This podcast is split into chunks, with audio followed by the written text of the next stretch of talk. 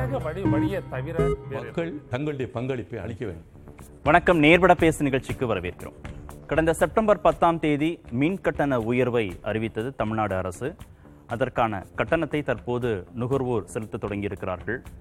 எதிர்பார்த்ததை விட அதிக கட்டணம் என்ற விமர்சனத்தை அவர்கள் முன்வைத்திருக்கிறார்கள். அதே போன்று சிறு குறு நிறுவனங்களைச் சேர்ந்தவர்களும் மின் கட்டண உயர்வை திரும்ப பெறணும் அப்படிங்கிறத வலியுறுத்தி இருக்கிறாங்க Federation of Coimbatore Industrial Association FOCIA அப்படின்ற கூட்டமைப்பு சார்பாக வரக்கூடிய இருபத்தைந்தாம் தேதி அரசுடைய கவனத்தை ஈர்க்கும் விதமாக போராட்டம் மற்றும் உண்ணாவிரதத்தை அறிவித்திருக்கிறார்கள்.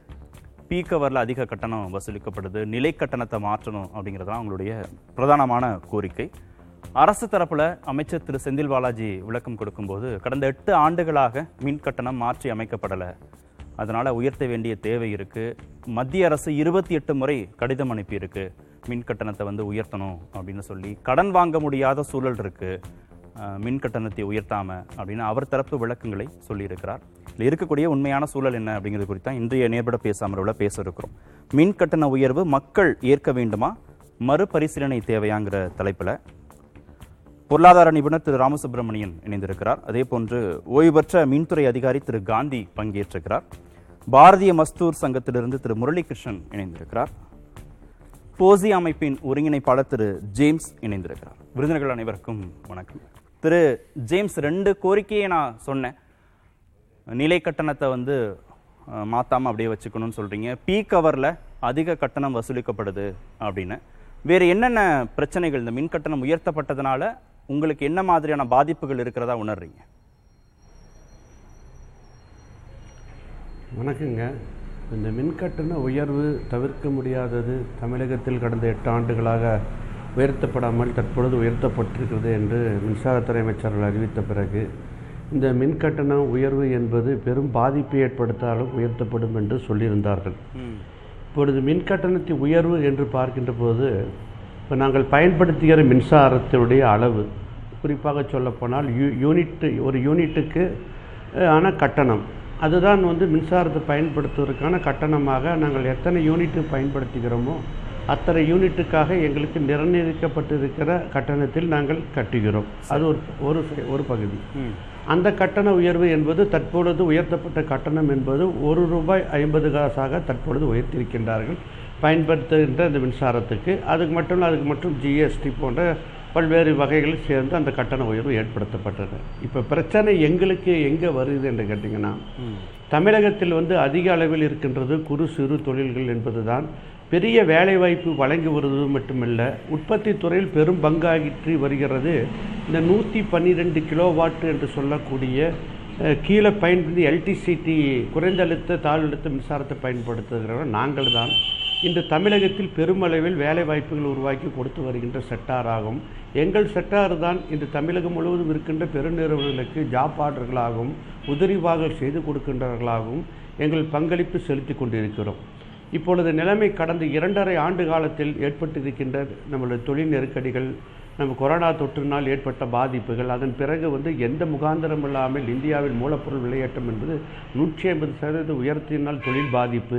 அதிலிருந்து மீண்டு வருவதற்குள் தற்பொழுது இந்த மின் கட்டண உயர்வு என்று வந்ததனுடைய விளைவு பார்த்தீங்கன்னா இப்போ நிலை கட்டணம் என்று சொல்லக்கூடிய ஒரு கிலோவாட்டுக்கு ஆரம்பத்தில் நூற்றி பன்னிரெண்டு கிலோவாட்டுக்கு மின் கட்டணம் உயர்த்துவதற்கு முன்பாக முப்பத்தைந்து ரூபா ஒரு கிலோவாட்டுக்கு நாங்கள் செலுத்தி கொண்டிருந்தோம். இப்பொழுது உயர்த்தப்பட்டிருக்கின்ற இந்த நிலை கட்டணம் பார்க்க போனால் அது இரண்டாம் முதல் நூற்றி பன்னிரெண்டு கிலோவாட் வரைக்கும் ஒரே கேட்டகிரி இப்பொழுது அது ரெண்டு கேட்டகிரியாக பிரித்து விட்டார்கள். ஐம்பதுக்கு கீழே ஐம்பதுக்கு மேல் என்று. ஐம்பது கீழே பயன்படுத்துகின்ற அந்த நிலை கட்டணத்துக்கு ஒரு கிலோவாட்டுக்கு வந்து இப்பொழுது எழுபத்தஞ்சு ரூபாக மாற்றிட்டு வந்தார். கிட்டத்தட்ட நூறு சதவீதத்துக்கு மேலே வந்து போய் ஒரு ஒரு கட்டா ஒரு செட்டாருக்கு உயர்த்தி விட்டார்கள். மேலும் அதுக்கு அடுத்த செட்டாருக்கு பார்த்தீங்கன்னா நூற்றி ஐம்பது ரூபா. அது பன்மடங்கு உயர்த்தப்பட்டிருக்கிறது. இந்த உயர்வுனால் நாங்கள் மின்சாரத்தை பயன்படுத்தினாலும் பயன்படுத்தவில்லைனாலும் மாத கட்டணமாக இப்போ எங்களை செலுத்துவதற்கு நிர்பந்தப்பட்டு இப்போ மின்சாரத்துடைய க பில்லுகள் நீங்கள் சொன்னது போது இப்போ நாங்கள் திருப்பி செலுத்துவதற்கான உயர்த்தப்பட்ட கட்டணம் செலுத்து வந்ததால் தொழில் முனைவோர்கள் எல்லோரும் பெரும் அதிர்ச்சியும் நெருக்கடிக்கும் இப்போ தள்ளப்பட்டிருக்கிறோம். இல்ல இப்ப இதை மற்ற மாநிலங்களோடு ஒப்பிட்டு சில புள்ளி விவரங்கள் சொல்றாங்க. கேரளாவுல எவ்வளவு ஆந்திராவுல எவ்வளவு மேற்கு வங்கத்துல உத்தரப்பிரதேசத்துல குஜராத்ல எவ்வளவு அப்படின்னு சொல்கிறாங்க கர்நாடகாவில். இப்போ அங் அங்கெல்லாம் பார்த்தோன்னா இருநூறு யூனிட் தமிழ்நாட்டுக்கு இருநூற்று ஐம்பத்தைந்து ரூபா வருது. அதே இருநூறு யூனிட் கர்நாடகாவில் ஆயிரத்து இருநூற்று எழுபத்தி ஒன்பது ரூபா. கேரளாவில் இருநூறு யூனிட் வந்து எழுநூற்று எழுபத்தைந்து ரூபா. ஆந்திராவில் இருநூறு யூனிட் வந்து அறுநூற்று நாற்பத்தி ஒன்பது ரூபா.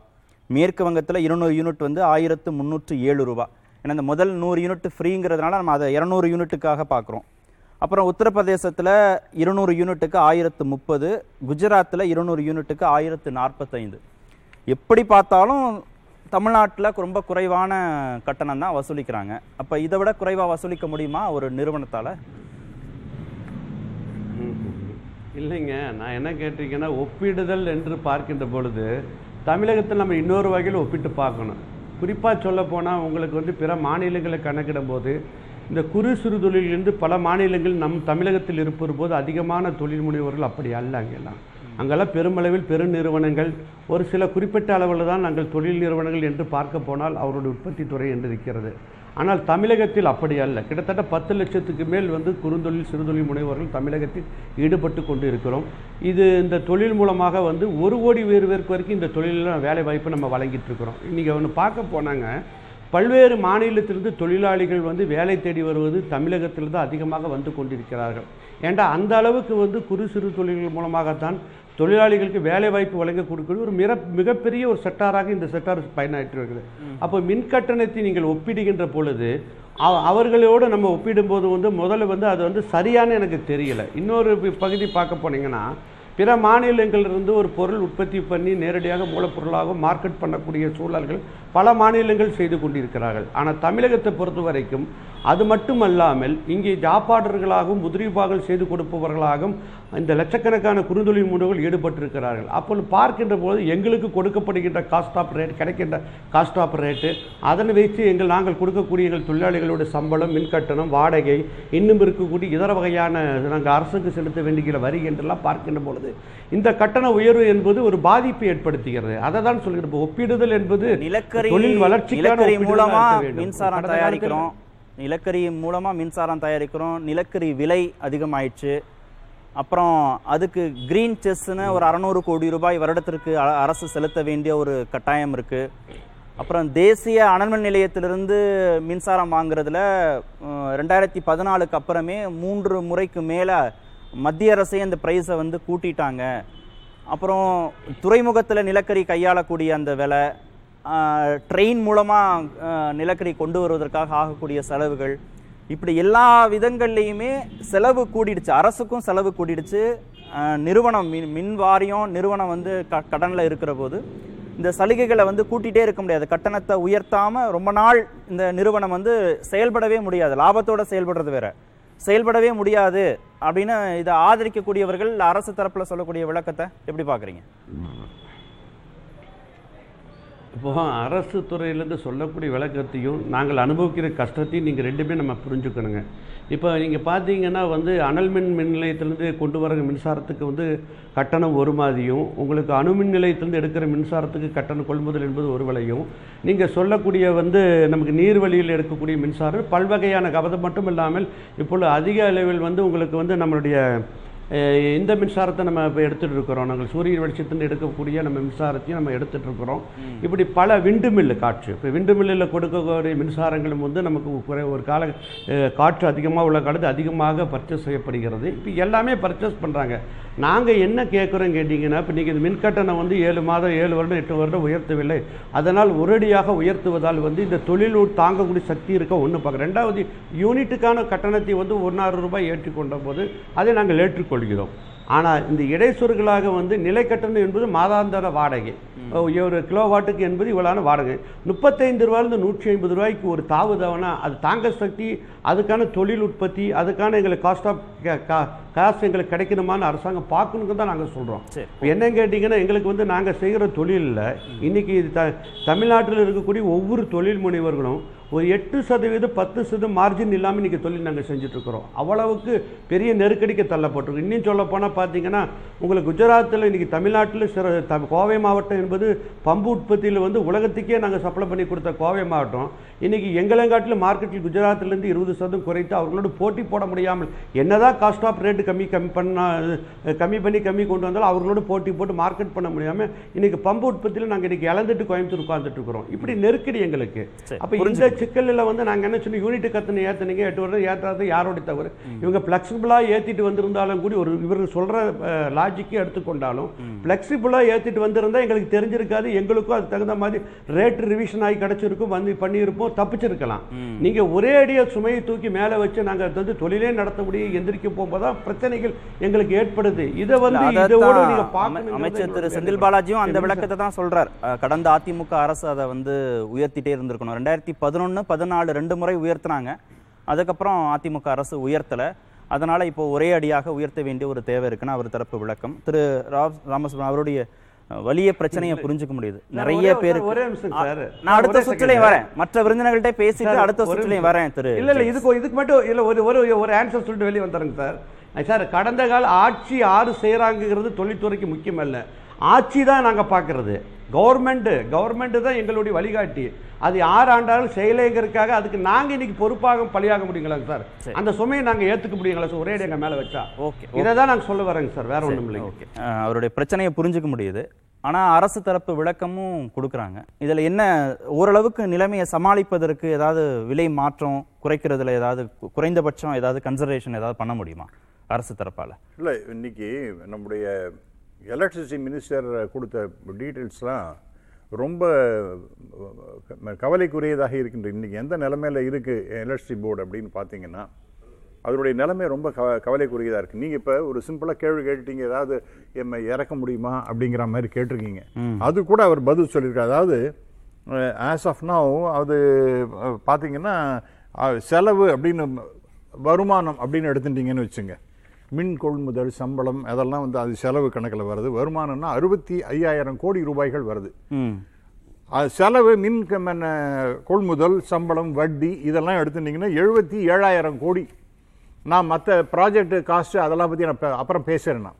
முதல்ல அதில் நீங்கள் பார்த்தீங்கன்னா ரன்னிங் காஸ்ட்லேயே உங்களுக்கு பன்னெண்டாயிரம் கோடி வருஷா வருஷம் போயிட்டு இருந்ததுன்னா இப்போ இந்த அரசாங்கத்தால் எப்படி முடியும்? அவர் அவருடைய லாஜிக் அவருடைய ஆர்குமெண்ட் ஹண்ட்ரட் பர்சன்ட் ரைட் அதாவது சிறு குறு தொழில்கள்லாம் ரொம்ப கஷ்டப்படுறாங்க. அவர் அது அவருடைய ஆங்கிளில் ரொம்ப கரெக்டு அவர் ஆங்கிள் மட்டும் இல்லை அதுதான் எல்லாருடைய இதுவும் இப்போ- ஒரே ஒரு ஃபேக்ட் மட்டும் சொல்லிடுறேன். அவங்க தரப்பில் சொல்கிற ஃபேக்ட் அக்டோபர் மூன்றாம் தேதி ஆயிரத்தி எழுநூற்றி இருபது யூனிட் மின்சாரத்தை பயன்படுத்திய ஒரு தொழில் முனைவோர் வந்து பதினாறாயிரத்து நூற்று நாற்பத்தெட்டு ரூபா கட்டணம் செலுத்தியிருக்கார். ஆனால் இப்போ நியூ பில் படி இருபத்தி நாலாயிரத்து இருநூற்று முப்பத்தி நான்கு ரூபாய் கட்டணம் செலுத்த வேண்டியதா இருக்கு. கிட்டத்தட்ட ஃபிஃப்டி பர்சன்டேஜ் அப்படின்னா நாங்க எப்படி செலுத்துவோம்? சார் அதே மாதிரி தான் சார் இன்னைக்கு நீங்கள் சாதாரண பை மந்த்லியே கட்டுறவங்க முன்னாடி வந்து ஆயிரத்தி நானூற்றி நாற்பது ரூபா. நான் சொல்றது உங்களை போல என்ன போல ஆட்கள். டொமஸ்டிக் ஆ டொமஸ்டிக் அதில் ஆயிரத்தி நானூற்றி நாற்பது ரூபா ஒரு மாசத்துக்கு கட்டுற மாதிரி இருந்தா பை மந்த்லி ரெண்டு மாசம் ஒரு தடவை. அப்படி இருந்தா இப்போ ஆயிரத்தி எழுநூற்றி இருபத்தி அஞ்சு பர்சன்ட் ஏறி இருக்கு. அதாவது முன்னாடி நாலாயிரத்தி நானூற்றி இருபது அப்படின்னு ஏசி ஈசி வச்சுருந்தாங்கன்னா அது வந்து ஐயாயிரத்தி ஐநூற்றி ஐம்பது. டெஃபினட்டாக இன்க்ரீஸ் ஆகிருக்கு அதனால் நான் சாதாரண மனிதர்களுக்கு இது பெரிய ஹிட்டு இந்த சிறு குறு தொழில் செய்கிறவங்க அவங்களுக்கும் பெரிய ஹிட்டு தான். அதெல்லாம் நான் இல்லைன்னே சொல்லலை. அதை நான் ஜஸ்டிஃபை பண்ணி அவங்களெல்லாம் ஒன்று ஆனால் அது எட்டு வருஷத்துக்கு ஒன்றுமே ஏற்றாமலேயே இருந்துவிட்டு இப்போ இருக்கக்கூடிய கவர்மெண்ட்டுக்கு இன்றைக்கி ஆறு லட்சம் கோடி ரூபாய் நஷ்டம்.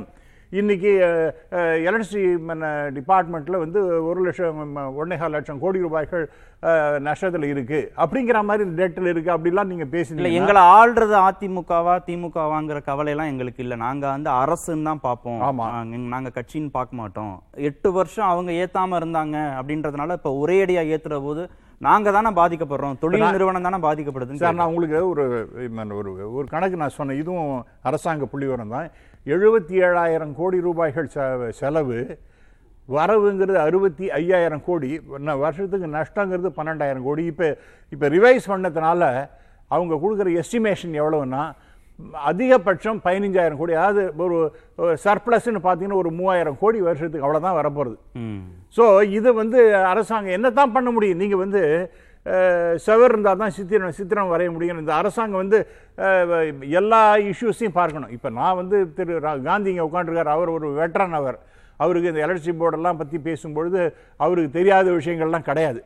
ஏன்னா நான் அதை நான் ஒரு தொலைக்காட்சியில் ஓப்பனாகவே சொல்லியிருக்கேன். அவர் ஒரு பெரிய அவருக்கு முன்னாடிலாம் நான் பேசுறதே ரொம்ப க கடினமானதுங்கிற மாதிரிலாம் பேசியிருக்கேன். ஆனால் இன்னைக்கு இருக்கக்கூடிய நிலைமையை நான் பார்க்கணும் இல்லையா? வெறும் மூவாயிரம் கோடி எஸ்டிமேஷன் இவ்வளோ வரலாம். அப்படிங்கிற ஒரு தோராயமாக அவங்க சொல்கிறாங்க அது கூட வராமல் இருந்ததுன்னா என்ன சார் செய்ய முடியும்? எவ்வளோ தர காமனை வெறும் இந்த பணம் எட்டு வருஷத்தில் ஏற்றவே இல்லைங்கிறது ஒன்று இருக்கட்டும் சார். எவ்வளோ தடவை காஸ்ட் ஓவர் ரன் டைம் நிறைய ப்ராஜெக்ட்ஸ் வருது. அந்த ப்ராஜெக்ட்ஸ்லாம் இம்ப்ளிமெண்ட் பண்ணாமல் time over run cost over run அந்த மாதிரிலாம் எவ்வளவு இந்த முன்னாடி இருந்த அரசாங்கத்தில் நான் வந்து I am not talking again ADMK DMK நான் பேசலை. நீங்கள் அந்தந்த சமயத்தில் நீங்கள் ஆட்சியில் இருக்கும்பொழுது யாராக இருந்தாலும் அதெல்லாம் செய்திருக்கணுமா? வேண்டாமா? அதை செய்யாதனால வரக்கூடிய பலன் என்னன்னு பார்த்தீங்கன்னா தமிழ்நாட்டில் இருக்கக்கூடிய அவ்வளவு பேருக்கு அந்த சுமை என்பது ஏற்படுகின்றது. இதெல்லாம் நம்ம இல்லைன்னு சொல்ல முடியாது. ஆகவே ஒன்று ஒன்றுத்தையும் நீங்கள் எடுத்துட்டேன்னு வச்சுங்க. இப்போ பத்து வருஷத்தில் நான் இப்போ சொன்னேன் பாருங்க இந்த நம்பர் ஆஃப் ப்ராஜெக்ட்ஸ் அதில் டைம் ஓவர் அந்த காஸ்ட் ஓவர் எல்லாத்தையும் சேர்த்து பன்னெண்டாயிரத்தி அறுநூற்றி நாற்பத்தேழு கோடி ரூபாய்கள் நஷ்டம். இல்லை என்ன வெளியில் போயிடுறாங்களா? நிறுவனம். இல்லை சார் ப்ராஜெக்ட்ஸ் தான் இப்போ கொண்டு வராங்க சார். எலக்ட்ரிசிட்டி ப்ராஜெக்ட்ஸ் தான் கொண்டு வராங்க சார். சரி. அது இத்தனை குறிப்பிட்ட ஒரு ஒரு மா ஒரு வருஷம் ஒரு வருஷத்தில் ஒன்றே வருஷம் ஒன்றரை வருஷம் அது டைம் அதை இழுத்துட்டே போகிறது அதனால அந்த சமயத்தில் டெஃபினட்டாக காஸ்ட் ஏற தானே செய்யும். அதே போல் டைம் டிலே ஆக டிலே ஆக நீங்கள் வந்து ஒரு நூறுரூபான்னு வச்சது நூற்றி நாற்பது ரூபாய்க்கு போய் நிற்கிறது அது cost overrun so time overrun cost overrun அதனால பன்னெண்டாயிரத்தி அறுநூத்தி நாற்பத்தேழு கோடி ரூபாய்கள். இப்போ அப்படி பார்த்தீங்கன்னா யூட்டிலிட்டி ஹேஸ் கான் அப் அப்படின்னா இது ஒன்று ஒன்றுத்துல நீங்கள் இப்போ இப்போ இந்த இதுலேயுமே கூட சாதாரண சாமானிய மக்கள் ஒரு ஒரு கோடி பேருக்கு வந்து I think they have been spared அவங்களுக்கு இந்த சுமை என்பது இருக்க போவதில்லை அப்படின்னு அரசாங்கத்தினுடைய புள்ளி வருங்க அதை நான் நம்புறேன். ஆகவே எல்லா விதத்திலையும் பார்க்கும் இப்போ நீங்கள் இதெல்லாம் வேண்டவே யாருக்கு அவங்களுக்கு ஏத்தாதீங்க இவங்களுக்கு கம்பேரிசன் ரைட் இப்ப நான் வந்து மற்ற மாநிலங்களோட ஒப்பீடு சொன்னேன். பதினெட்டு நீங்க பண்ணணும். நீங்க அழகா சொல்லிட்டீங்க. நான் நானும் திருப்பி திருப்பி சொல்ல வேண்டிய அந்த. ஒப்பீடு சொல்லும்போது அவர் என்ன சொல்றாருன்னா நம்ம மாநிலத்துல இருக்கக்கூடிய தொழில் வளர்ச்சி அளவுக்கு சிறு குறு நிறுவனங்களுடைய வளர்ச்சி அளவுக்கு மற்ற மாநிலங்கள்ல இல்ல. அப்படி சொல்ல முடியாது சார். அதில் குஜராத்தும் வருது சார். குஜராத்தும் வருது மகாராஷ்டிராவும் வருது. அதெல்லாம் அங்கெல்லாம் சிறு குறு தொழிலாம் இல்லையா? I am asking simple and straightforward question மகாராஷ்டிராவும் இருக்குது குஜராத்தும் இருக்குது அதுலேயும் டெவலப்ட் ஆன அப்போ அந்த அப்புறம் கர்நாடகாவும் ஒரு பெரிய டெவலப்டு ஸ்டேட்டு தான். அப்போ அங்கேயே அந்த பிரச்சனைகள்லாம் இருக்குது இந்த பதினெட்டு மாநிலம் நீங்கள் எல்லாத்தையுமே லிஸ்ட் அவுட் பண்ணுறது உங்களுக்கே நேரம் இல்லை ஏன்னா அந்த மாதிரி இருக்குது பதினெட்டு மாநிலங்களை விட தமிழ்நாடு அந்த ரேட்ஸ் எல்லாம் பார்த்தீங்கன்னா குறைவாகத்தான் இருக்கின்றது. அந்த மாதிரி தான் நம்ம எடுத்துக்கணும். வெறும் நீங்கள் உத்தரப்பிரதேசத்தோட don't compare you have to compare apples apple நீங்கள் தமிழ்நாட்டையும் மகாராஷ்டிரா கம்பேர் பண்ணுங்கள் மகாராஷ்டிராவையும் ஐ மீன் தமிழ்நாட்டையும் குஜராத்தையும் கம்பேர் பண்ணுங்கள் தமிழ்நாட்டையும் கர்நாடகாவையும் கம்பேர் பண்ணுங்கள் அப்படிலாம் பார்க்கும்பொழுது அங்கெல்லாம் ஏறி இருக்கும் பொழுது தமிழ்நாட்டில் இப்போ நம்ம we are talking about one trillion dollar economy அதுக்கு நீங்கள் வந்து எப்பவுமே எப்போ பார்த்தாலும் வந்து இல்லை பாட்டு பாடிட்டே இருந்தால் இன்றைக்கி கிட்டத்தட்ட ஆறு லட்சம் கோடி ரூபாய்கள் கடன் சார் தமிழ்நாட்டுக்கு. அது that includes electricity board also அதெல்லாம் நீங்கள் எடுத்து அதையும் எடுத்துனீங்கன்னா I think it may be much more அது ஒரு ஒன்னே ஹாஃப் ஒன்னே லட்சம் கோடி ரூபாய் இருந்தா என்ன தான் பண்ண முடியும்? இந்த அரசாங்கம் வர வரவு எட்டனா செலவு பத்தனா அதிகம் ரெண்டனா கடைசியில் துந்தனான்னு பாடுறான் பாருங்க. அந்த மாதிரி நிலைமை தமிழ்நாடு அரசு இருக்கு அப்ப ஏதாவது ஒரு வழி பண்ணித்தான் ஆகணுங்கிறது என்னுடைய அபிப்பிராயம். திரு முரளிகிருஷ்ணன் அரசு அவங்க கஷ்டத்தை சொல்றாங்க மக்கள் அவங்க கஷ்டத்தை சொல்றாங்க. மேலோட்டமாக இந்த நிகழ்ச்சியை பார்க்கக்கூடிய இப்போ ரெண்டு பேர்கிட்ட பேசுனது வரைக்கும் பார்க்குற போது இரு தரப்புலையுமே நியாயம் இருக்கிறதாக புரிந்து கொள்ள முடியும். நீங்கள் ரெண்டு பேருமே சப்ஜெக்ட் எக்ஸ்பர்ட் உள்ள அந்த துறையில் நீண்ட காலம் பணியாற்றியவர்கள். உண்மையிலேயே இதை எப்படி சமாளிச்சிருந்திருக்கலாம்? யார் தரப்பு பக்கம் நம்ம மன்னிக்கணும் அதாவது till year two thousand two வரைக்கும் பார்த்தீங்கன்னா தமிழ்நாடு மின்சார வாரியம் வந்து லாபத்தில் போயிட்டு இருந்தது. நீங்கள் டூ தௌசண்ட் த்ரீல ஒன்ஸ் எலக்ட்ரிசிட்டி ஆக்ட் வந்து இம்ப்ளிமெண்ட் செய்தது பிறகு அந்த எலக்ட்ரிசிட்டி ஆக்ட் இருக்கக்கூடிய எல்லா ப்ரொவிஷனையும் ப்ராப்பராக இன்னைக்கு தமிழக அரசு வந்து இம்ப்ளிமெண்ட் செய்திருந்தாங்க அப்படின்னா இந்த சூழ்நிலையை வந்து காம்படிட்டிவாக வந்து சமாளிச்சிருக்கலாம். பட் அது வந்து அரசியல் ரீதியாக வந்து ரெண்டு கட்சியுமே சேர்ந்து அதை வந்து ஸ்டால் பண்ணி அந்த ப்ராஜெக்ட்ஸ் எல்லாம் இம்ப்ளிமெண்ட் பண்ணாமல் அது எல்லாமே கம்ப்ளை பண்ணாமல் இவங்க அந்த எலக்ட்ரிசிட்டி ஆக்ட் டூ தௌசண்ட் த்ரீல கம்ப்ளை பண்ண ஒரே ஒரு விஷயம் என்னன்னு கேட்டிங்கன்னா ஓப்பன் access மட்டும்தான். Power purchase from private companies அதை மட்டுமே கான்சன்ட்ரேட் பண்ணி ரெண்டு கட்சியுமே அது மட்டுமே கான்சன்ட்ரேட் பண்ணி அதனால் வந்து ஒரு பத்து ரூபாய்க்கு வந்து ஒரு யூனிட் வாங்குவாங்க. வாங்கி இங்கே சப்சிடியில் வந்து ரெண்டு ரூபாய்க்கும் ஒன்றரை ரூபாய்க்கும் கொடுப்பாங்க இல்லைன்னா ஃப்ரீயாக கொடுப்பாங்க. அப்போ ஒரு ஒரு யூனிட் வந்து ஒரு கன்சூமர் கன்சூம் பண்ணோம் அப்படின்னா ஏழு ரூபா எட்டு ரூபா வந்து டான்ஜர் கோக்கு வந்து நஷ்டமாக போயிட்டு இருக்கும். It is over the period of time இப்போ இப்போது நேற்று இன்றைக்கிலாம் கிடையாது. பட் இதை வந்து சரி பண்ணுறதுக்கு சென்ட்ரல் கவர்மெண்ட் வந்து ஃபர்ஸ்ட் வந்து they introduce financial restructuring scheme in two thousand twelve தேர்ட்டீனில் அப்போ வந்து அது அஹ், அந்த பேசிக் ஸ்கீம் வந்து ஃபிஃப்டி பர்சன்ட் ஆஃப் தி அப்போ அந்த இருக்கக்கூடிய கடன் எல்லாமே வந்து கவர்மெண்ட் ஆஃப் தமிழ்நாடு ஏற்றுக்கணும் அப்படிங்கிறது. அதை வந்து ஏற்றுக்கிட்டு ஃபிஃப்டி பர்சன்ட் ஏற்றுக்கணும் சப்சிடியாக பேலன்ஸ் உள்ளது வந்து சென்ட்ரல் கவர்மெண்ட் வந்து கொடுப்பாங்க அப்படிங்கிறது அந்த ஸ்கீம் அந்த ஸ்கீம் கம்ப்ளீட்டாக ஃபெயிலியர் அப்போ வந்து டூ தௌசண்ட் டுவெல் தேர்ட்டீனில் ஐம்பத்தஞ்சாயிரம் கோடி ரூபாய் கடன். அந்த கடனையும் வந்து அப்படியே வந்து நிலுவையில் வச்சுட்டாங்க. அந்த ஸ்கீமையும் சரியாக இம்ப்ளிமெண்ட் பண்ணலை. அதுக்கு பிறகு வந்து சப்சிக்வெண்ட் வந்து டூ தௌசண்ட் ஃபிஃப்டீனுக்கு பிறகு வந்து உதய ஸ்கீம் வந்தது. அதில் நிறைய பாலிடிக்ஸ் உதய ஸ்கீம் அப்படிங்கிறது என்ன ஏதுன்னு தெரியாமல் ஒரே காரணம் சென்ட்ரல் கவர்மெண்ட் கொடுக்குறாங்க அப்படிங்கிறதுனாலேயே வந்து அதில் வந்து கட்சி ரீதியான பாகுபாடு பண்ணி செஞ்சு தமிழ்நாடு டெவலப்மெண்ட்டை வந்து ரெண்டு பேரும் சேர்ந்து ஸ்டால் பண்ணியிருக்காங்க. அந்த உதய ஸ்கீமில் வந்து வர்றப்போ எழுபத்தஞ்சாயிரம் கோடி ரூபாய் கடன் அப்போ. அந்த உதய ஸ்கீமில் வந்து seventy five percent of the loans எல்லாமே வந்து பட்ஜெட் ப்ரிவிஷன்ஸ் கொடுத்து எடுத்துக்கணும் அப்படிங்கிறது இட் இஸ் அ கண்டிஷன் அது. பேலன்ஸ் வந்து டுவெண்ட்டி ஃபைவ் பர்சன்ட் வந்து பாண்டை கிரியேட் பண்ணி போர்டை வந்து சேவ் பண்ணணும் அப்படிங்கிறது. ஸோ இந்த மாதிரி போர்டு இது எல்லாமே வந்து நீங்கள் இப்போ recent two thousand twenty one CAG report எடுத்து பார்த்தீங்க அப்படின்னா சிஏஜி ரிப்போர்ட்டில் ரொம்ப ஸ்பெசிஃபிக்காக அதெல்லாம் இண்டிக் பண்ணியிருக்காங்க both governments the blade against publics Tamil Nadu publics மேலே தி பிளேடு இது வந்து பெரிய லெவலில் வந்து கரப்ஷன் தான் அதுக்கு காரணம் அரசியல் தான் காரணம். இன்னைக்கு வந்து கம்பேரிட்டிவ் அதர் ஸ்டேட்ஸ் வந்து தமிழ்நாட்டில் வந்து யூனிட்ஸ் விலை வந்து கம்மி தான் டாரிஃப் வந்து ரேட்டு கம்மி தான் தமிழ்நாட்டில் கம்பேரிட்டிவ் ஆனால் இந்த மைண்ட் செட் இப்போ இன்னைக்கு அவர் ஒரு இண்டஸ்ட்ரியலிஸ்ட் பேசுறாரு இவ்வளோ தூரம் எனக்கு கஷ்டம் அப்படின்ட்டு. பட் வந்து அவ்வளோ தூரம் வந்து அவருக்கு வந்து அவர் வந்து ஒரு ஒரு ஒரு ஈஸாக வந்து அவருக்கு வந்து இதை புரிஞ்சு கொடுத்துருக்காங்க. ஆனால் இந்த ப்ராப் இந்த மிஸ்மேனேஜ்னால இது வரைக்குமே கிட்டத்தட்ட ஒரு ரெண்டாயிரத்துக்கும் மேலே உள்ள ஹெச்டி சர்வீசஸ் வந்து ஆல்ரெடி போயிடுச்சு. அவங்க வந்து அவங்களே ஓன் ஜென்ரேஷன் போயிட்டாங்க. அப்படி இல்லைன்னா கேப்டிவ் ஜென்ரேஷன் போயிட்டாங்க. இப்போ பேலன்ஸ் உள்ள இப்போ ஹெச்டி கன்சியூமர்ஸும் வந்து தே பின் ட்ரிவன் இப்போ வந்து கம்பல்சரியாக வந்து அவங்கள வந்து கழுத்து பிடிச்சி தள்ளுற மாதிரி வந்து டேஞ்சட் கோட பரிவில் வந்து தள்ளுற மாதிரி இப்போ தள்ளுறாங்க இப்போ. அவங்க- அவங்க ஆட்டோமேட்டிக் போயிடுவாங்க அவங்க. இதை வந்து பேலன்ஸ் பண்ணணும் அப்படின்னா சரி இப்போ எட்டு வருஷத்துக்கு அப்புறம் இப்போவும் புதிய கட்டணத்தை வந்து எட்டு அறிமுகப்படுத்தல வருஷம் இல்ல சார். அப்படின்னா டூ தௌசண்ட் செவன்டீன்ல ஒரு தடவை டேரிஃப். டூ தௌசண்ட் செவன்டீன்ல ஒரு தடவை டேரிஃப் ரிவைஸ் பண்ணிருக்காங்க பட் அந்த ஹண்ட்ரட் பர்சன்ட் வந்து கவர்மெண்ட் வந்து அப்படியே சப்சிடியா கன்வெர்ட் டூ பண்ணிட்டாங்க தௌசண்ட் லெவன்ல பண்ணாங்க. ஹண்ட்ரட் பர்சன்ட் ஃபோர்டீன்ல பண்ணாங்க. செவன்டீன்ல ஒரு இது பண்ணாங்க டேரிஃப் ஆர்டர் கொடுத்தாங்க. செவன்டீன்ல டேரிஃப் ஆர்டர் கொடுத்தப்போ அது ஹண்ட்ரட் பர்சன்ட் அப்படியே வந்து சப்சிடியா கன்வெர்ட் பண்ணிட்டாங்க. இவங்க சப்சிடி ஒழுங்கா ரீபே பண்றதில்ல. இப்போ சப்சிடி வந்து twelve thousand crores rupees subsidy இப்போ. அது ஒழுங்கா பே பண்றாங்களா? கிடையாது. அப்படி பே பண்றதா இருந்தாலும் what is logic behind it இருபத்தி ஒரு லட்சம் அக்ரிகல்ச்சர் சர்வீசஸ் இருக்கு. இப்போ பெருமையா வந்து ஐம்பதாயிரம் சர்வீஸ் நான் இலவசமா கொடுக்குறேன்னு சொல்கிறார் அவருக்கு. என்ன சார் அதுக்கு இது இருக்கு? எப்படி வந்து அதுக்கு வந்து மெஷர் பண்ணி கொடுக்குறாங்க? ஈபிக்கு எப்படி கொடுக்குறாங்க? ஒரு ஹெச்பிக்கு ஒரு வருஷத்துக்கு மூவாயிரம் ரூபான்னு சொல்லி இப்போ டாரிஃப் ஃபிக்ஸ் பண்ணியிருக்காங்க. மூவாயிரத்தி லட்சம் ரூபா ஃபிக்ஸ் ஃபிக்ஸ் பண்ணியிருக்காங்க. அவ்வளோதான் ஓடுமா? அஞ்சு ஹெச்பி ஒரு விவசாயி யூஸ் பண்ணுறான் அப்படின்னா அவங்களுக்கு கொடுக்கக்கூடிய ஃப்ரீயாக கொடுங்க நீங்கள் இது கவர்மெண்டோட பாலிசி ஆனால் அதை கரெக்டாக மெஷர் பண்ணி டேஞ்சட்கோ கொடுக்க முடியல. டேஞ்சட்கோ அப்படிங்கிற அந்த இதை வந்து சர்வை பண்ண உடனே விவசாயத்திற்கு கொடுக்கப்படக்கூடிய இலவச மின்சாரம் தவறா பயன்படுத்துதுன்றீங்களா? தவறா பயன்படுறது இல்ல கரெக்டாக ப்ராப்பராக மெஷர் பண்ணி அதை வந்து இது கொடுக்கறது இல்ல அதனுடைய சப்சிடியை வந்து ரிட்டர்னை வந்து கம்பெனிக்கு கொடுக்கறது இல்ல அவங்க கம்பெனிக்கு கவர்மெண்ட் கரெக்டாக கொடுக்கறது இல்ல கொடுக்கறதும் வந்து எப்படின்னா சும்மா ஒரு ஒரு இதாக தான் கொடுக்குறாங்க மூவாயிரம் ஒரு ஹெச்பிக்கு ஒரு வருஷத்துக்கு அப்படின்னா அவ்வளவுதான் யூஸ் பண்ணுவாங்களா? பேலன்ஸ் உள்ளதெல்லாம் எப்படி? மெஷர் பண்ணாம எப்படி நீங்க வந்து கொடுக்க முடியும் சப்சிடி அப்ப நாங்க சப்சிடி கொடுத்துட்டோம் சப்சிடி கொடுத்துட்டோம் அப்படிங்கிறது போயிட்டு இப்போ வந்து தேவ் பின் கார்னர்ட் இப்போ இருக்கக்கூடிய கவர்மெண்ட் வந்து வேற வழியே இல்ல. They should toe the line of the electricity act two thousand three வேற வழி கிடையாது இப்போ.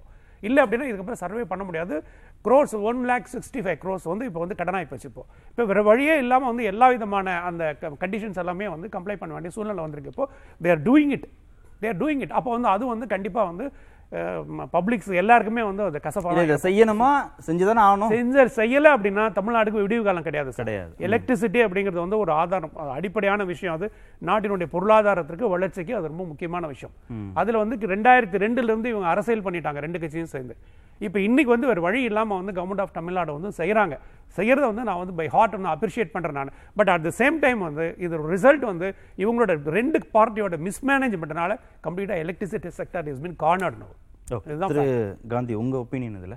இந்த மின்சார கட்டண உத்தரவே தவறு என்று தான் நான் நினைக்கிறேன்.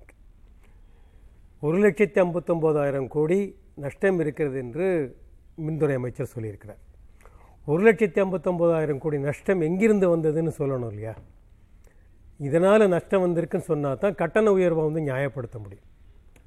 அப்போது நஷ்டம் எங்கே வந்ததுங்கிறத நீங்கள் சொல்லவே இல்லை. அப்புறம் கட்டண உயர்வு மட்டும் எட்டு வருஷமாக இல்லை ஏழு வருஷமாக இல்லை அப்படின்னு சொல்கிறீங்க எட்டு வருஷத்துக்கு முன்னாடி சூரிய ஒளி மின்சாரத்தினுடைய விலை வந்து பதினேழு ரூபா இருந்தது. இன்றைக்கி ரெண்டு ரூபா நாற்பது பைசாவுக்கு வந்தாச்சு. அப்போது எட்டு வருஷக்கணக்காகிடுச்சுங்கிறதுனால குறைஞ்சிருமாங்கிறது யாருக்குமே எந்த சந்தமும் இல்லை. அதே மாதிரி அவர் ஜேம்ஸ் அவர்கள் சொல்லும்போது சொன்னார் ஃபிக்ஸட் சார்ஜஸ்ங்கிறத வந்து இப்போ இண்டஸ்ட்ரீஸ்க்கு முப்பத்தஞ்சு ரூபாயில் இருந்ததை எழுபத்தஞ்சு ரூபா நூற்றம்பது ரூபா ஐநூற்றி ஐம்பது ரூபான்னு உயர்த்தியிருக்காங்க. ஃபிக்ஸட் சார்ஜஸ்க்கு என்ன கான்செப்ட்டு எந்த அடிப்படையில் ஃபிக்ஸட் சார்ஜஸ் கொடுக்குறாங்க? ஃபிக்ஸட் சார்ஜஸ்ங்கிறதே அதுக்கு அடிப்படையே இல்லை. இது ரெண்டாயிரத்தி பன்னெண்டுனுடைய டேரிஃப் ஆர்டர் எடுத்தோம்னா அப்போ வந்து ஒரு சர்வீஸ் மினிமம் ஒரு சர்வீஸ் வச்சுருந்தான்னா அந்த சர்வீஸுக்கு ஒரு கட்டணம் கட்டணும்னு ஒன்று இருந்தது. அந்த சர்வீஸுக்கான மினிமத்தோட ஃபிக்ஸட் சார்ஜஸையும் கேட்டது டான்ஜெட்கும் அப்போ சட்டத்தில் ஃபிக்ஸட் சார்ஜஸ் போடலான்னு இருந்ததே தவிர சர்வீஸ் மெயின் போடுறதுக்கு சட்டம் இல்லைங்கிறதுனால ஃபிக்ஸட் சார்ஜஸ் கொடுத்தாங்க. ஸோ ஃபிக்ஸட் சார்ஜஸ்ங்கிறது ஒரு சர்வீஸை அவங்க ஓடினாலும் ஓடலைனாலும் மெயின்டைன் பண்ணுறதுக்கான ஒரு சார்ஜஸ் மற்றபடி ஃபிக்ஸட் சார்ஜஸுக்கு ஒரு ச- கட்டணம் எங்கே இருந்தால் ஃப்ளோ ஆகணும் இல்லையா?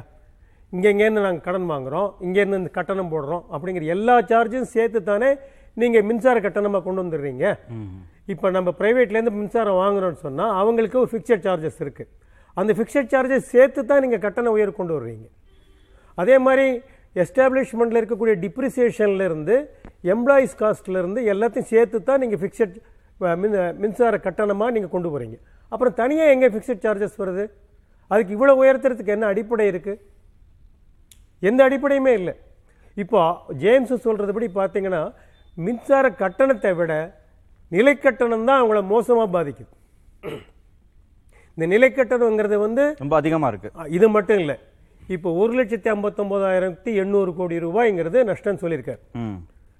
நாங்கள் என்ன சொல்கிறோன்னா மின்சார வாரியத்தினுடைய ஒரு பிஸ்னஸ்ங்கிறது வெறும் மின்சாரத்தை உற்பத்தி பண்ணியோ விலைக்கு வாங்கியோ இவங்களுக்கு கொடுக்கறதோட மட்டும் முடியலை.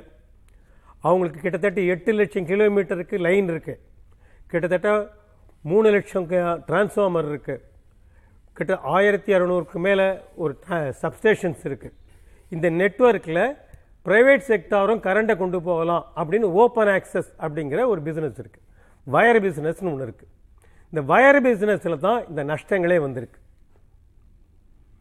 இந்த நஷ்டத்தை பற்றி மின்சார வாரியம் பேசவே இல்லை. ஒழுங்குமுறை ஆணை கண்டுக்கவே இல்லை. இப்போ இதற்கான அனுமதியை யார் மாநில அரசே கொடுத்துக்கலாமா? இல்ல மத்திய அரசு கொடுக்குற? இல்லை இல்லை. அனுமதி கொடுக்கணுங்கிறது மின்சார சட்டம். அந்த சட்டத்துக்கு விதிகள்லாம் இருக்கு.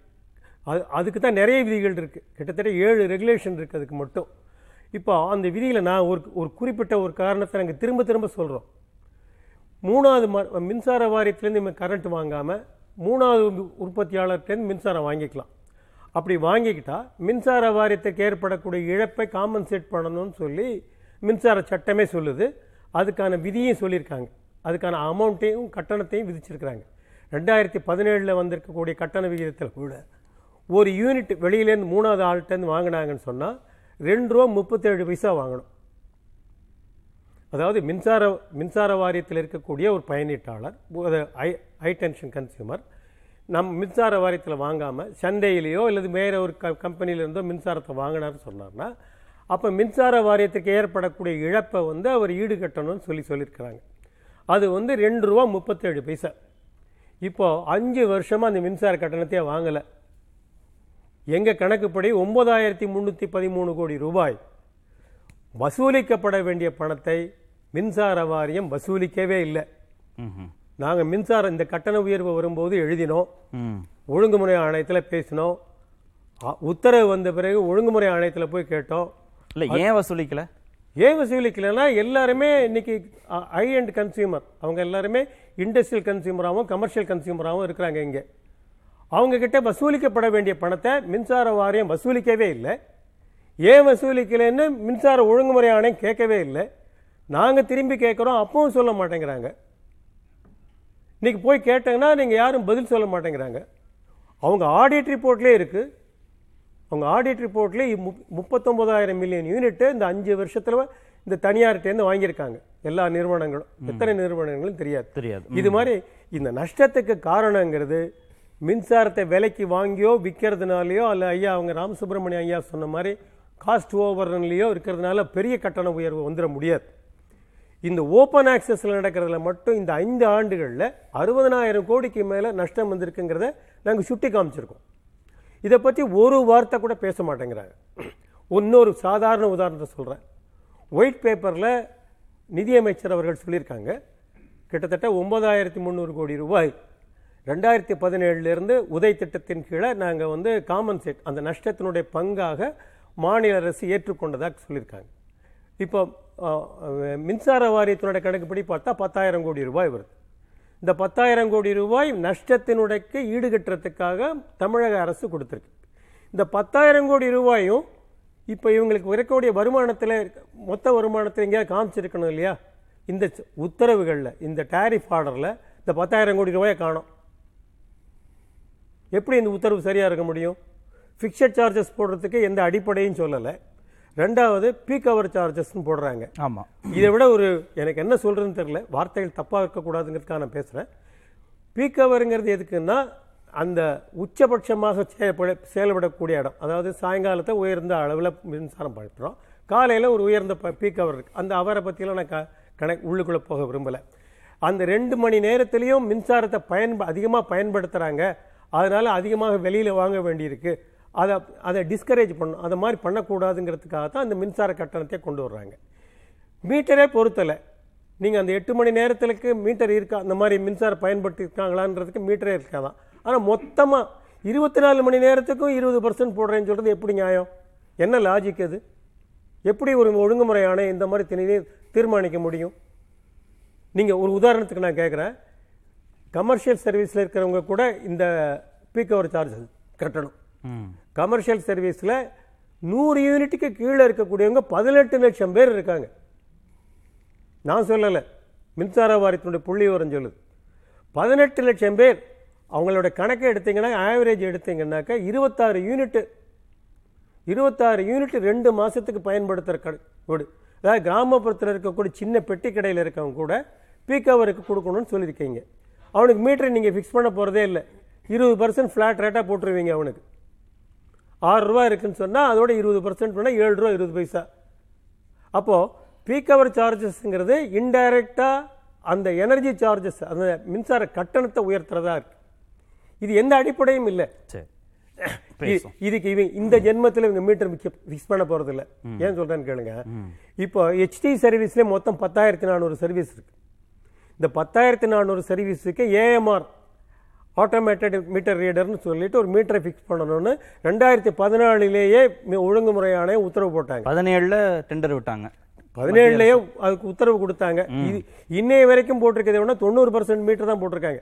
ஹெச்டி சர்வீஸுக்கே இவங்களால போட முடியல. பத்தாயிரம் சர்வீஸுக்கே இவங்களுக்கு மீட்டர் வாங்கி வைக்க ஃபிக்ஸ் பண்ண முடியல.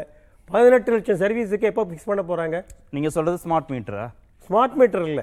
இந்த ஏஎம்ஆர் ஏ ஆட்டோமேட்டட் மீட்டர் ரீடர்னு பேரு. அந்த குறிப்பிட்ட டைம் வந்தோடனே அந்த மீட்டர் ரீடிங் வந்து மெமரிக்கு வந்துடும். அப்போ நீங்கள் ரீடிங் எப்போ போய் எடுத்தாலும் பண்ணலாம். அதே மாதிரி கம்யூனிகேஷன் வச்சாலும் மோடம் வச்சிருந்ததுன்னா நேரடியாக ரீடிங் வந்து நம்ம வெளியில ரீட் பண்ணிடலாம். ஆகையால இந்த டாரிஃப் ஆர்டருங்கிறது அடிப்படையிலே தப்பா இருக்கு. திரு ராமசுப்ரமணியம் விவசாயத்திற்கு கொடுக்கக்கூடிய இலவச மின்சாரம் அதுல ஒரு வரைமுறைப்படுத்தாம இருக்கிறது. மின்சாரத்திற்கான மானியம் கொடுக்கறதுல வரைமுறை இல்லாதமா இருக்கிறது. அப்புறம் எடுக்க வேண்டிய நிர்வாக ரீதியிலான முடிவுகள். வருட வருடம் ஏற்றலாம் இல்லை இரண்டு- இரண்டு வருடத்திற்கு ஒரு முறை ஏற்றலாம் அப்படின்றதுல உறுதியான முடிவுகளை எடுக்காமல் இருக்கிறது. அது இரண்டு அரசுகளுக்குமே பொருந்தும் அப்படின்னு சொல்கிறான் அப்போ இந்த மிஸ்மேனேஜ்மெண்ட் தான் இவ்வளோ தூரம் இந்த மின்சார வாரியம் வந்து ஒரு சிக்கலுக்கு உள்ளாகி இருப்பதற்கான காரணமா? இல்லை நான் வந்து இங்கே எல்லாரும் அந்த லைனில் ரொம்ப ஆழ்ந்த அனுபவம் உடையவர்கள். நான் என்ன சொல்கிறேன்னா தமிழ்நாடு கவர்மெண்ட்டுக்கு இருபத்தெட்டு தடவை எஸ்டிஎம் சென்ட்ரல் கவர்மெண்ட்டை பற்றி பேசும்பொழுது அவர் சொல்ல இருபத்தி எட்டு தடவை திருப்பி திருப்பி நீங்கள் டாரிஃபை ரீஸ்ட்ரக்சர் பண்ணணும் ரீஸ்ட்ரக்சர் பண்ணணும் ரீஸ்ட்ரக்சர் பண்ணணும் அப்படிங்கிற மாதிரி சென்ட்ரல் கவர்மெண்ட் அழுத்தம் கொடுத்துட்டே இருக்கு. ஒன்று ரெண்டாவது பார்த்தீங்கன்னா ஆர்பிஐக்கு வேற லெட்டர் எழுதியாச்சு. அதில் என்னன்னா இனிமேல் லோன்ஸ் எல்லாம் கொடுக்காதீங்க இவங்களுக்கு. அவங்க டாரிஃப் எல்லாம் சரியாக ரீஸ்ட்ரக்சர் பண்ணலைன்னா உங்களுக்கு கொடுக்காது. ஸோ இது வந்து மத்திய அரசினுடைய அழுத்தம் மிகப்பெரிய அளவிற்கு இருக்குது ரெண்டாவதாக ஆல்ரெடியே நாம் வந்து மறுபடியும் பேசிட்டு இருக்கோம் ஒரு லட்சத்தி எண்பத்தி ஒன்பதாயிரம் கோடி ரூபாய்கள் நஷ்டம் அப்படிங்கிற மாதிரி அல்லது கடன் ஏதோ ஒன்று இருந்து கொண்டு இருக்கின்றது இதை வந்து தொடர்ந்து இது எட்டு வருஷமாக இது நடந்துட்டு சார் இது. எட்டு வருஷமாக இதோ நடுப்புற சப்சிடி அப்படிங்கிறார். அப்போ இனிவே காஸ்ட் இஸ் காஸ்ட் அது என்ன ரூபத்தில் இருந்தாலும் அது காசு நம்ம வாங்கலைன்னா அப்போ அடிப்படையாக தமிழ்நாட்டு அரசாங்கத்துக்கு வர வேண்டியது ஒரு ரீசனபிளாக அப்பப்போ நீங்கள் ஏற்றிருந்தீங்கன்னா அது ஒன்றும் பிரச்சனை வந்திருக்காது. இப்போ வந்து I think this government has taken a decision அப்படி தான் பார்க்குறத பார்த்தா நான் டெஃபினட்டாக ஒரு ரெண்டு வருஷத்துக்கு ஒரு தடவை ஒரு ரீசனபிள் இன்க்ரீஸ் ஆறு பர்சன்ட் எட்டு பர்சன்ட் ஏதோ ஒரு அந்த மாதிரி இன்க்ரீஸ் பண்ணுவாங்க அப்படிங்கிற மாதிரி ஒரு இண்டிகேஷன் இருக்குது அதெல்லாம் பற்றி நான் எனக்கு நான் because I don't belong to the government அதனால் நான் சொல்ல ஆனால் இன்னொரு முக்கியமான விஷயம் என்னென்னா இது எவ்வளோ நஷ்டம்? இது நான் இந்த எட்டு லாசஸ் அப்படின்னு பார்த்தீங்கன்னா six times it has gone up அதாவது ரெண்டாயிரத்தி பதினொன்று நான் வந்து அதுக்காக டி ஏடிஎம்கே பற்றி குறை சொல்கிறேங்கிறதுக்காக இல்லை. ரெண்டாயிரத்தி பதினொன்று பன்னெண்டு அதுலேருந்து ஒரு எவ்வளோ ஏறி இருக்குன்னு சொன்னால் பதினெட்டாயிரத்தி தொள்ளாயிரத்தி ஐம்பத்தி நாலு கோடி ரூபாய்கள் அப்போ வந்து நஷ்டம் இருந்தது. அது வந்து ஒரு லட்சத்தி பதிமூணாயிரத்தி இரநூத்தி அறுபத்தாறு. ஒரு சிக்ஸ் டைம்ஸ் ஏறி போயிருக்கு. ஒரு ஏழு எட்டு வருஷத்துக்குள்ள அப்படின்னா இதெல்லாம் எப்படி சார் இருந்து ஏதோ மேஜிக் வாண்டு தமிழ்நாடு கவர்மெண்ட் இருக்கா? எலக்ட்ரிசிட்டி மினிஸ்டர்கிட்ட ஏதாவது ஒரு மேஜிக் வாண்டு ஜி பூம்பா சொல்லிட்டு அதெல்லாம் சரி பண்ண முடியுமா என்ன? இல்ல அப்போ எல்லா அப்புறம் ரெண்டாவது பாயிண்ட் அரசாங்கத்தாலே- ஒரே நிமிஷம் மு- அரசாங்கத்தால என்னுடைய த்ரெட் ஆஃப் தாட் போயிடும். அவர் சொன்னார் எப்படி நீங்க டிஸ்ட்ரிபியூட் பண்றீங்க? ஓவர் ஹெட்ஸ்னு ஒன்று ஃபிக்ஸட் காஸ்ட் அண்ட் வேரியபிள் காஸ்ட்னு ரெண்டு காம்பனண்ட் இருக்கு. அது எப்படி நம்ம ஃபிக்ஸ் பண்ணுறான்னு என்னால் இங்கே உட்காந்து அடி அடிப்படையாக பட் அடிப்படையாக அந்த ஃபிக்ஸட் காஸ்ட் என்னங்கிறத திரு காந்தி அவர்களுக்கு நிச்சயமாக தெரியும். எனக்கு தெரியாமல் இருக்கல. ஏன்னா அவர் அதே லைனில் எத்தனையோ வருஷமாக இருந்தவர். அந்த ஃபிக்ஸட் காஸ்ட்டை எப்படி அரைவ் பண்ணாங்க அப்படிங்கிறது அவங்களுக்கு நன்றாகவே தெரியும். அந்த வேரியபிள் காஸ்ட்டு தான் இப்போ நம்ம நிறைய நிறைய அதை தான் நம்ம ஏதோ கண்ட்ரோல் பண்ண முடியுமே ஒழிய fixed cost can never be control அது வந்து ஆல்ரெடி என்னென்னலாம் இருக்கு நான் சொன்ன மாதிரி டைம் ஓவர்ரன் காஸ்ட் ஓவர்ரன் இது மேலே நிறையா வந்து ஏராளமாக அது குவிஞ்சு போய் கிடக்கு. அதுல எல்லாம் பெரிய இழப்பு இல்லைன்றாரு அவர். இல்லை நான் சொல்கிறேன் சார் நான் அதெல்லாம் நான் உங்களுக்குலாம் இவ்வளோலாம் எங்கே சார் நஷ்டம் வந்தது? எங்கேருந்து அஹ், அஹ், ஏதாவது ஜக்லரி ஆஃப் அக்கௌண்ட்ஸ்னால இவ்வளோ நஷ்டம் வந்துருதுன்னு காமிக்கிறோமா என்ன? இந்த அரசாங்கம் ஏதாவது ஜக்லரி ஆஃப் அக்கௌண்ட்டை வச்சுட்டு அதை வந்து இவ்வளோ நஷ்டம் ஒரு ஆறு வருஷத்தில் இவ்வளோ நஷ்டம் வந்தது எட்டு வருஷத்தில் இவ்வளோ வந்து அதெல்லாம் இல்லை சார். அதே சமயத்தில் you are being screwed up by the central government அவங்க என்ன சொல்றாங்க? நீங்க வந்து என் ஏத்தலைன்னா உங்களுக்கு நான் சப்சிடி தர மாட்டேன் அப்புறம் நீங்க அது அந்த இப்போ சப்சிடி பிரச்சனை சப்சிடி நான் கூட கொடுக்க மாட்டேன் அப்படிங்கிறது. அதே போல உங்களுக்கு ரீஸ்ட்ரக்சர் பண்ணலைன்னா ஆர்பிஐட்ட சொல்லி நீங்க இப்போ கடன் கொடுக்காத ஒன்றும் கொடுக்காதேன்னு சொன்னா அப்ப எப்படி சார் தள்ளாடுவோம் அடுத்ததாக டெஃபினட்டாக இவ்வளோலாம் தாண்டியும் கூட ஒரு நிமிஷம் சார் முடிச்சுடுறேன். இன்னொரு முக்கியமான இஷ்யூ என்னன்னா இந்த டிரான்ஸ்மிஷன் அண்ட் டிஸ்ட்ரிபியூஷன் லாசஸ் அதை வந்து இப்போ இப்போ ரீசனபிளாக ரீசன்ட் பீரியடில் இந்த ஒன்றரை வருஷம் இந்த அது மேலே வந்து டெஃபினட்டாக ஓரளவு நன்றாக கையாண்டு கொண்டு இருக்கின்றார்கள் அது ஒரு மிகப்பெரிய காம்பனண்ட் லாஸுக்கு டிரான்ஸ்மிஷன் அண்ட் டிஸ்ட்ரிபியூஷன் இருக்க அதில் வந்து மிகப்பெரிய அது வந்து இப்போ பதினேழு பர்சன்ட்டுக்கு குறை குறைச்சிடுவாங்க இருபது இருபத்தி நாலு இருபத்தி மூணு அப்படிலாம் கூட இருந்தது. ஆல் இண்டியா லெவலில் நீங்கள் பார்த்தீங்கன்னா ரொம்ப பெரிய அளவு இருக்குது அதெல்லாம் அந்த அளவெல்லாம் தமிழ்நாடு மச் பெட்டர் அப்படிங்கிறத நம்ம சொல்லியாகணும். அடுத்ததாக திரு காந்தி அவர்கள் சொன்னார் yes you may have to going for இப்போ நாங்கள் சோலார் அப்படின்னு சொன்னால் அதுவும் காசு குறைஞ்சி போயிருக்கு. விண்ட் எனர்ஜி மட்டும் இல்லை கா அதையும் சொன்னார் அவர். அந்த wind energy and solar energy இதெல்லாம் சின்ன சின்ன யூனிட்டாக இருந்தாலும் கூட you may have to going for solar power you may அந்த விண்ட் எனர்ஜி எல்லாராலையும் முடியாது சோலார் டெஃபினட்டாக முடியும்.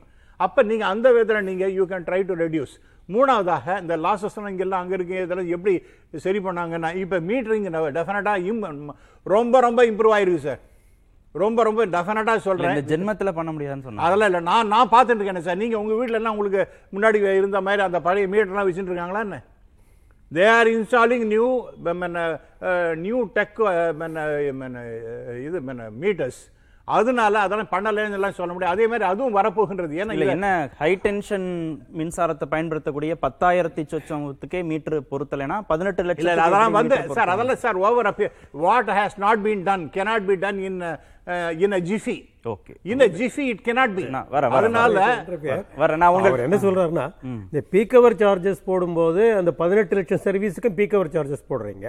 ஆனா பீக் அவர் அளக்கிறதுக்கான மீட்டர் அங்க இருந்தா தானே போடுறது நியாயமா இருக்க முடியும்.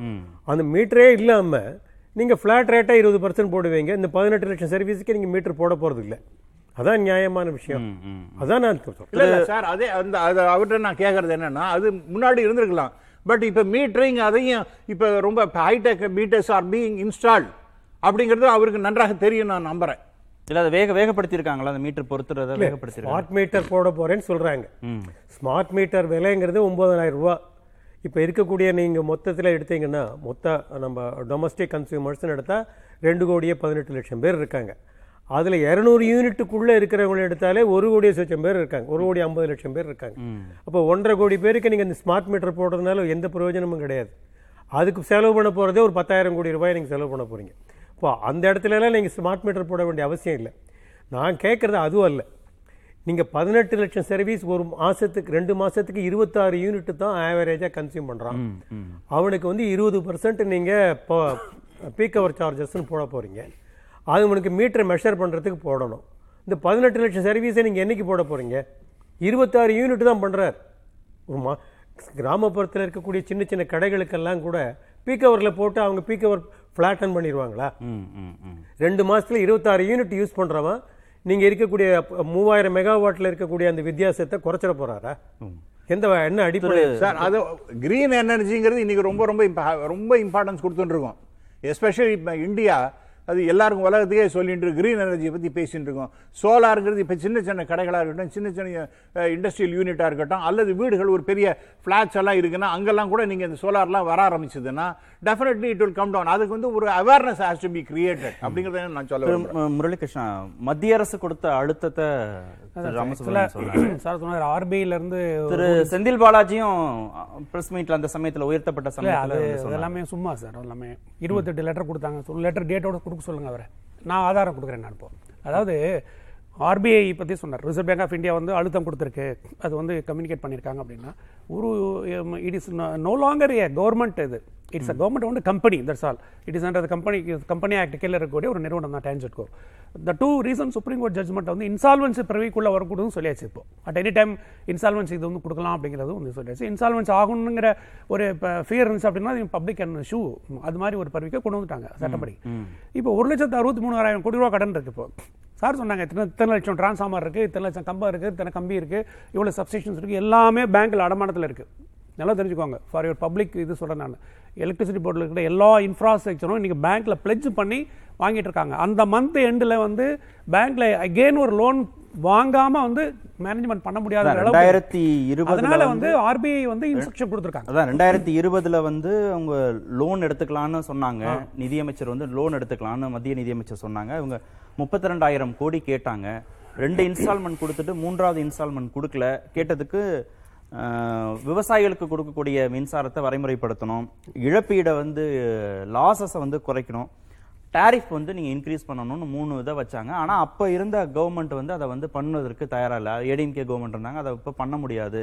நான் ரெண்டாயிரத்தி பதினொன்று பதினாலில் ஏற்றிருக்கோம் திரும்பவும் ஏற்ற முடியாதுன்றதுனால அவங்க பண்ணலைன்னு சொல்கிறாங்க இதனால இந்த ரெஸ்ட்ரிக்ஷன்ஸ் வந்தது காரணம் தானா?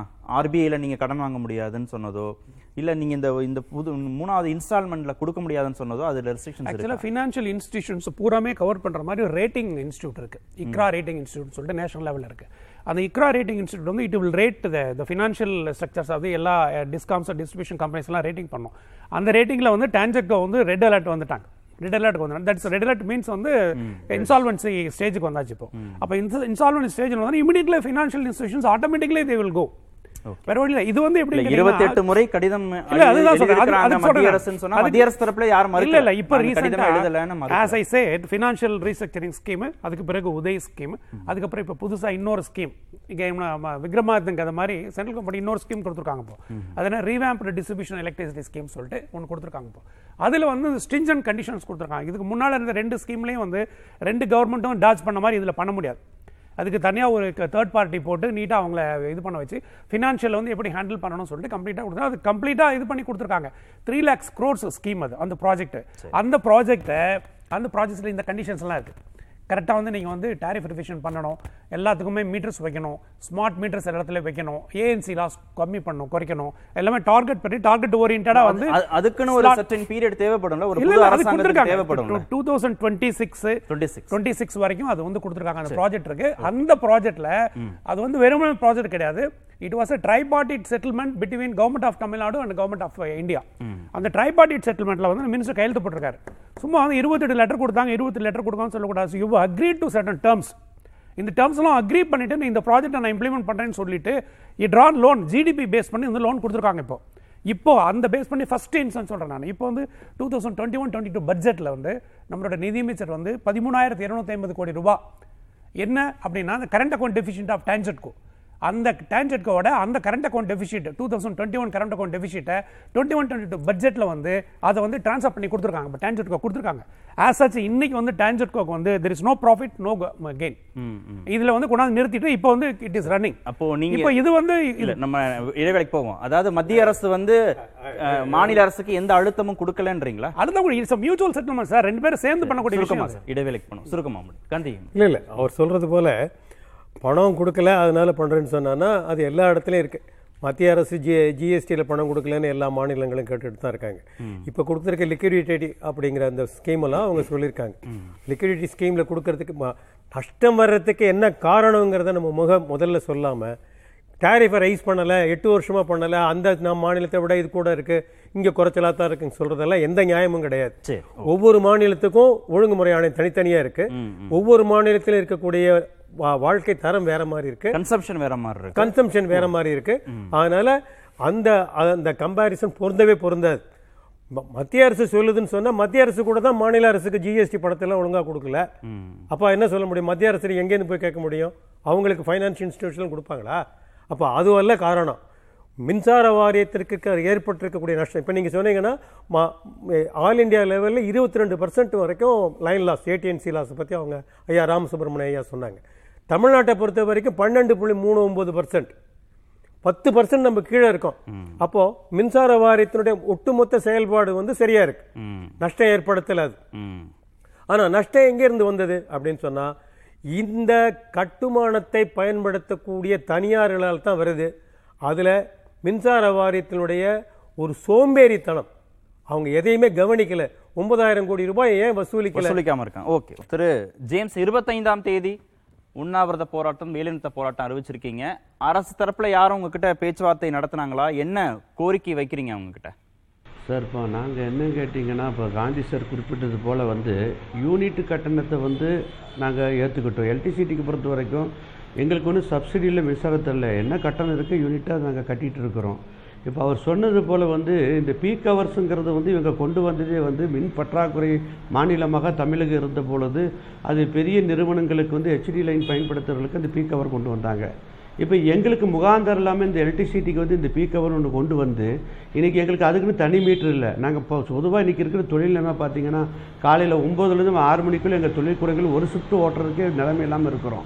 இப்போ இந்த சூழ்நிலையில் வந்து காலையில் ஆறு டு பத்து மாலை ஆறு டு பத்துன்னு சொல்லி பீக் கொண்டு வந்து அது ஒட்டுமொத்தமாக நாங்கள் பயன்படுத்துகிற யூனிட்டை கணக்கிட்டு அதில் வந்து டுவெண்ட்டி ஃபைவ் பர்சன்ட் கூடுதலுங்கிற பதினஞ்சு பர்சன்ட் உயர்த்திருக்காங்க. அதில் டுவெண்ட்டி ஃபைவ் பர்சன்ட் கூடுதல் கட்டணமாக வசூலிக்கிறதுங்கிறது அரசு பரிசீலிக்க வேண்டுங்கிறது எங்களோட வேண்டுகோளாக வைக்கிறோம். அதே போல் வந்து இல்ல அதை உங்களுக்கு குறைச்சாங்கல்ல? இந்த கிலோவாட்டுக்கு. இருபத்தைந்து பர்சன்டேஜ் வந்து பதினஞ்சு பர்சன்டேஜா குறைச்சிருக்காங்க. சார்? இல்ல இருபத்தஞ்சு பர்சன்டேஜ் பதினஞ்சு பர்சன்டேஜ் பதினஞ்சு பர்சன்டேஜாக குறைச்சிட்டுங்க சார். அந்த பத அது பதினஞ்சு சதவீதத்துக்கு இப்போ ஏற்றி இருக்கிற கட்டணத்தோடு சேர்ந்து கணக்கிட்டு வந்து பதினஞ்சு பர்சன்ட்டுக்கு இருபத்தெட்டு பர்சன்ட் கூடுதல் கட்டணம். அதை கட்ட வேண்டியதாக இருக்குங்க. இப்போ இருபத்தஞ்சுங்கிறது பதினஞ்சா மாற்றிருக்கிறாங்க அந்த பதினஞ்சுக்கு வந்து போட்டு நாங்கள் மொத்தமாக பயன்படுத்திக்கிற மின் யூனிட் கட்டணத்து கால்குலேட் மொத்த கணக்கு இட்டுட்டு அதில் வந்து இருபத்தஞ்சு சதவீதமாக கட்டணம் வசூல் பண்ணுவாங்கன்னு சொல்கிறாங்க நாங்கள் என்ன கேட்குறோம் கேட்டிங்கன்னாங்க எங்களுக்கு வந்து தனி மீட்டரில் நாங்கள் காலையில் எங்கள் ஆளுங்க பார்த்தீங்கன்னா ஒம்பது டு ஆறு வரைக்கும் ஷிஃப்ட் நடத்துகிறோம் எங்களுக்கு நாங்கள் ஆறுலேருந்து நாங்கள் வந்து ஒம்பது வரைக்கும் கம்பெனி நடத்துறதில்ல. மாலை ஆறு டு பத்து நாங்கள் கம்பெனி நடத்துறதில்ல. அப்போ இந்த பீக் ஹவர் வந்து எங்களை கொண்டு வந்து தேவையில்லாமல் இன்னைக்கு இருக்கக்கூடிய சுமைக்கு மத்தியில் நெருக்கடிக்கு மத்தியில் எங்கள் தலையில் வந்து இந்த பீக் ஹவருங்கிறது கொண்டு வந்தது அரசு பரிசீலிக்கணுங்கிறத நாங்கள் திரும்ப திரும்ப வலியுறுத்துறோங்க. அதே போல கிலோவாட்டுக்கு நூற்றி பன்னெண்டு கிலோவாட்டுக்கு எல்டிசிட்டிக்கு எங்களுக்கு இவங்க வந்து ஆக்சுவலாக பார்த்தீங்கன்னா முப்பத்தஞ்சு ரூபாலேருந்து இப்போ ஐம்பதுக்கு மேலே இருக்கிறதுல வந்து நூற்றம்பது ரூபா பண்ணுறாங்க ஐம்பது கீழே வந்து இப்போ எழுபத்தஞ்சு ரூபா பண்ணுறாங்க எங்களுக்கெல்லாம் கோயம்புத்தூர் போன்ற தொழில் நகரங்களில் எங்களுக்கு என்ன பிரச்சனைன்னு கேட்டிங்கன்னா இருபதாயிரத்துக்கு மேற்பட்ட தொழிற்சாலைகள் வந்து இன்னைக்கு வாடகை கட்டணத்தில் இயங்குறாங்க அது போல் மாவட்டங்கள் இயங்கிட்டு இருக்கிறாங்க.